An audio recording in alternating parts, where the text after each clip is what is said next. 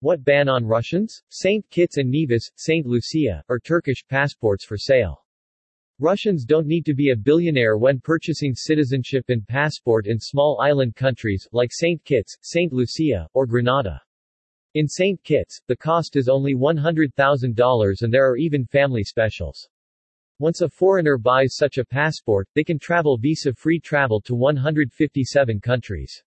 It includes the European Union and the UK, Canada and often opens a back door to the United States.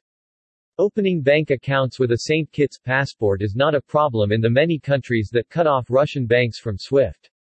If a Russian prefers a Turkish passport the cost is $250,000. In 2019 12% of all visitors to Turkey came from Russia. It appears most Caribbean and EU countries suspended the citizenship by investment program for Russians this month after severe sanctions were put in place.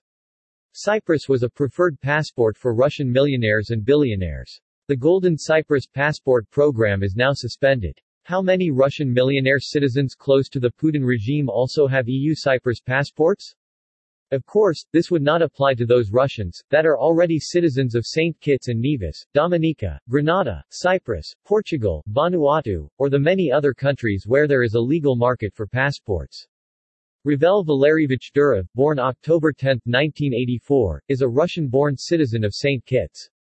He is best known for founding the social network site VK and later Telegram Messenger. His net worth is estimated to be north of $17 billion and he has been a vocal advocate for freedom. Not all Russians or other St. Kitts passport holders may be good guys like Pavel, but the world opens up for every single one of their citizens, regardless if they ever visited their country of citizenship. The concept of citizens by investment was first introduced to the world by St. Kitts and Nevis in 1984.